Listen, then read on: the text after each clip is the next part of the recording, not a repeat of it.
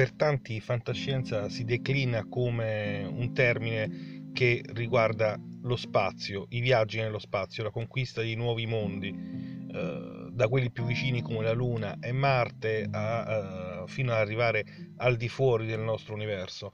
Per altri fantascienza è voler vedere con l'occhio di oggi quello che sarà il domani, quello che potrà avverarsi e effettivamente una nuova pagina per l'uomo, per l'umanità verrà scritta prima o poi quando si arriverà su Marte e lo sappiamo tutti. Eh, tuttavia la fantascienza, a differenza della scienza vera e propria, eh, non cerca tanto di comprendere come inviare gli astronauti sul pianeta rosso e in realtà questo errore lo fanno anche dei grandi personaggi moderni come Elon Musk che sta progettando un viaggio privato per privati su Marte. Eh, I dati sull'adattamento umano lontano dal pianeta Terra sono in realtà già eh, a disposizione eh, degli scienziati, grazie soprattutto alla permanenza di astronauti sulla stazione orbitale internazionale, sulla IS ad esempio nel 2016 per 340 giorni sono stati ospiti della stazione il russo Mikhail Kornienko e l'americano, lo statunitense Scott Kelly e gli effetti di questa permanenza sulla loro salute, sul loro corpo sono molto molto interessanti e studiati. Ad esempio hanno eh, ottenuto un calo di peso eccezionale, hanno presentato al ritorno sulla Terra tratti di atrofia muscolare e perdita di densità ossea rilevanti, eccetera, eccetera, eccetera. Sono fenomeni accelerati rispetto a quello che avviene sulla Terra e dei quali bisognerà tener conto quando arriveremo su Marte, eh, soprattutto perché manca la gravità e eh, questo è risaputo andrebbe a modificare anche il funzionamento cardiaco. Ma lasciando eh, da parte gli eh, elementi scientifici, eh, diciamo che anche la fantascienza si rende conto che eh, ci vorrà molto tempo prima di capire come il corpo umano possa adattarsi perfettamente, possa reagire a missioni al di fuori del nostro pianeta. Eh, gli scrittori di fantascienza, a partire da Asimov in poi, hanno immaginato soluzioni eh, delle più svariate e quindi chiediamo un po' scusa a Elon Musk per dirgli che alla fine non ha capito niente e preparatevi a fare un viaggio non nel futuro ma nel passato per vedere quello che era Marte qualche anno fa.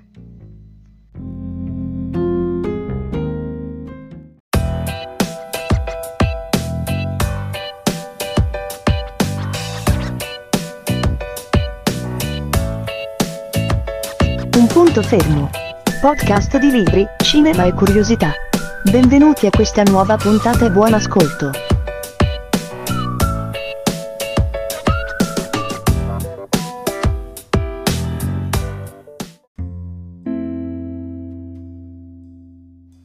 E dopo la sigla rieccoci qua, io sono sempre G.E e questo è sempre un punto fermo.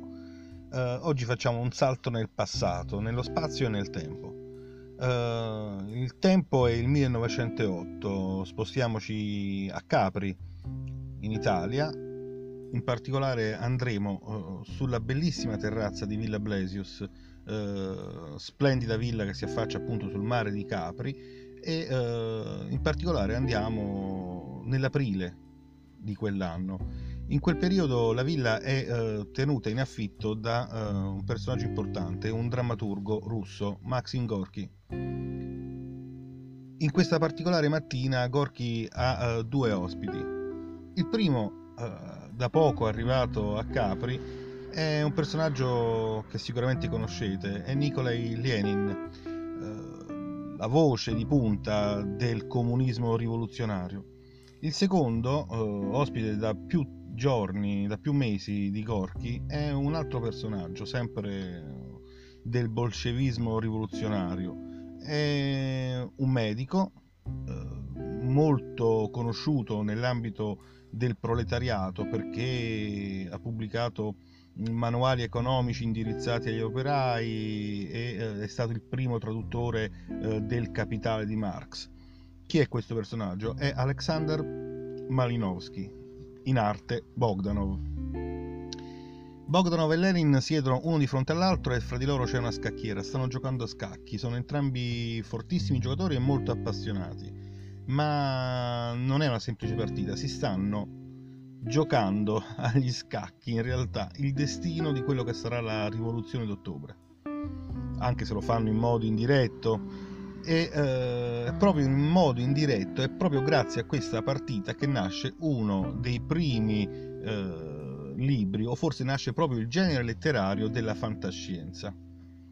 Yenin non è arrivata a Capri per caso, Gorky e Bogdanov che vivono insieme da un bel po' ormai a Capri in esilio diciamo volontario, l'hanno invitato per uh, illustrargli un progetto che hanno maturato dopo il fallimento della rivoluzione, del tentativo di rivoluzione del 1905.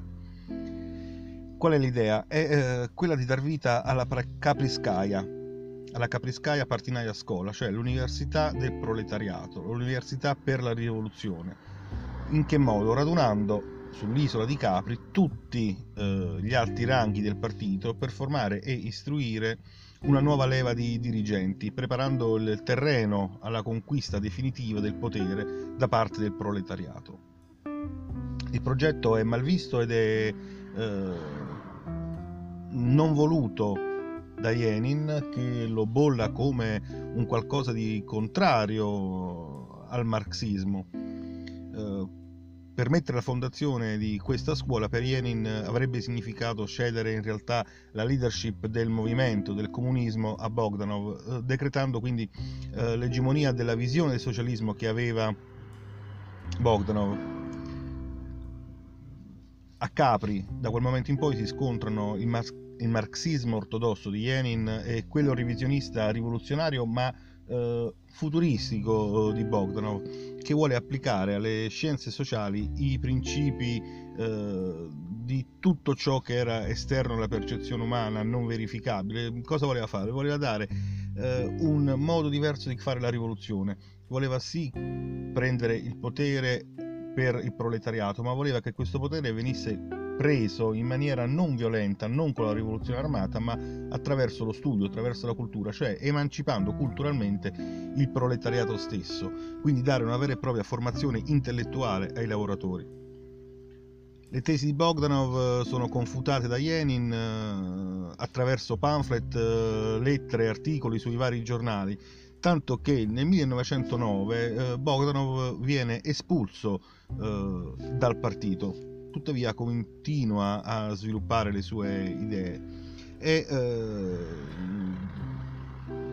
e eh, proprio in, in, questo campo eh, comincia a cimentarsi Bogdanov in un genere letterario eh, a quei tempi ancora in fase sperimentale che è la fantascienza.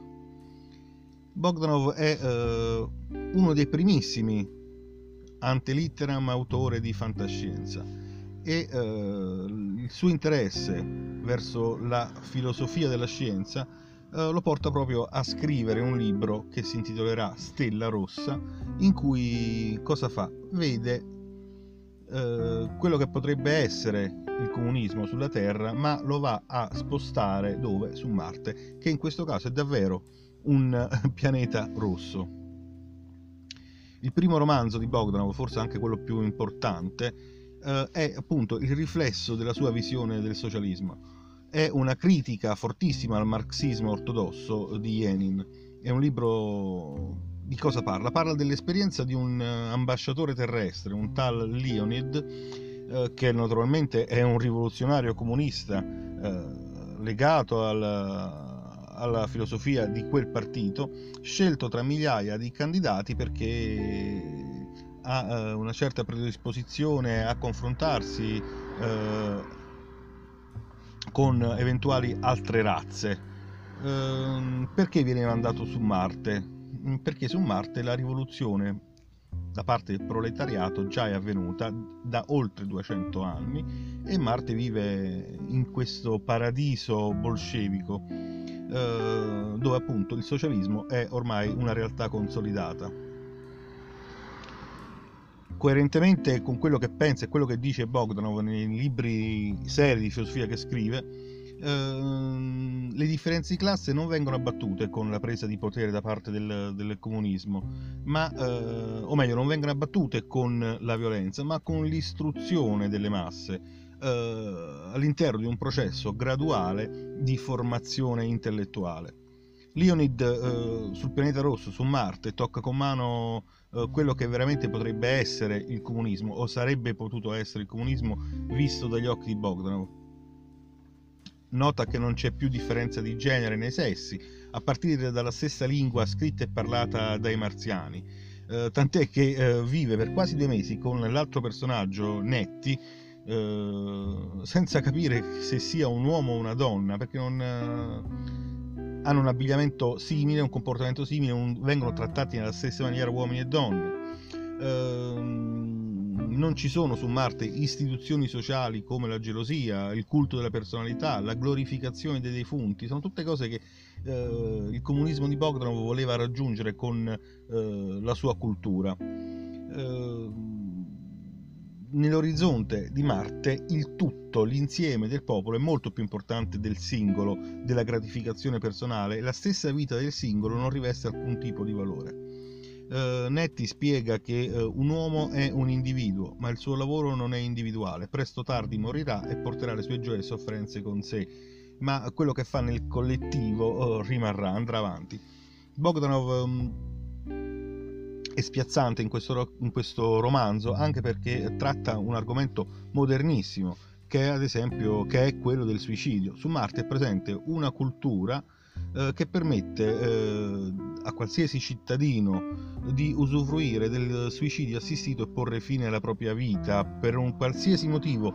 Eh, nessuno potrà dirgli non suicidarti, sei malato puoi suicidarti, sei stanco di vivere puoi suicidarti e così via. Eh, per quel che riguarda proprio gli operai su Marte, eh, il problema dell'alienazione degli operai è risolto con l'automazione. Eh, gli operai su Marte eh, possono scegliere la tipologia, la durata delle mansioni a seconda delle loro abitudini e attitudini personali. Il lavoro è una necessità dell'uomo socialista e eh, qualsivoglia costrizione nascosta o palese per i marziani è del tutto superflua perché hanno macchine che permettono ai marziani di svolgere qualsiasi compito. Lavorano anche poco, eh, a quanto pare lavorano in media due ore al giorno e peraltro lo fanno senza retribuzione perché lavorano per la collettività. Che dire, eh, la filosofia di Bogdanov, che è oltre alla base di questo libro e alla base dello scontro con Lenin e, e alla base della sua cacciata da parte del governo sovietico, si trova anche nel modo in cui i marziani organizzano la cultura. La cultura occupa un posto centrale nella società aliena. Ehm, quello che fa eh, crescere un marziano, quello che lo fa diventare superiore, tra virgolette, all'altro marziano non sono le ore spese in fabbrica per il popolo a lavorare, ma il libero accesso alla conoscenza, il tempo per lo studio e la riflessione, che è considerato sacro dalla comunità e chiunque ha libero accesso a biblioteche, a teatri, a spettacoli musicali. Stella Rossa eh, in Italia è stato tradotto tardissimo, eh, praticamente adesso, negli anni Ottanta, anche se eh, una delle prime traduzioni in italiano è dovuta addirittura ad Antonio Gramsci nel 1922, quindi poco dopo che è uscito in, in originale, ma non è mai stata data alle stampe, chissà perché. Negli anni Ottanta è stato pubblicato da Sellerio e ultimamente, un paio d'anni fa, eh, da, eh, con la traduzione di eh, Wu Ming, da un'altra piccola casa editrice, non mi ricordo che, in ogni caso ristampata anche da Inaudi. Quindi potete ritrovare Stella Rossa o nell'edizione più nuova eh, edita da Inaudi o in quella vecchia Sellerio o se siete fortunati fatemelo sapere in quella originale di Gramsci che me la compro subito. Ehm, dicevo, Stella Rossa è un bellissimo romanzo di fantascienza. Mm, erroneamente potrebbe sembrare un romanzo di propaganda, scritto per indottrinare, scritto e pensato per indottrinare le masse, eh, ma in realtà non è affatto così, non è neanche questo lo scopo del suo autore. Eh, nonostante eh, i progressi che è riuscito a raggiungere, il socialismo marziano non è infatti privo di grandi problemi primo tra tutti la scarsità delle risorse naturali per sostenere appunto il sistema produttivo del pianeta e su questo uh, succede un bel casino nel libro.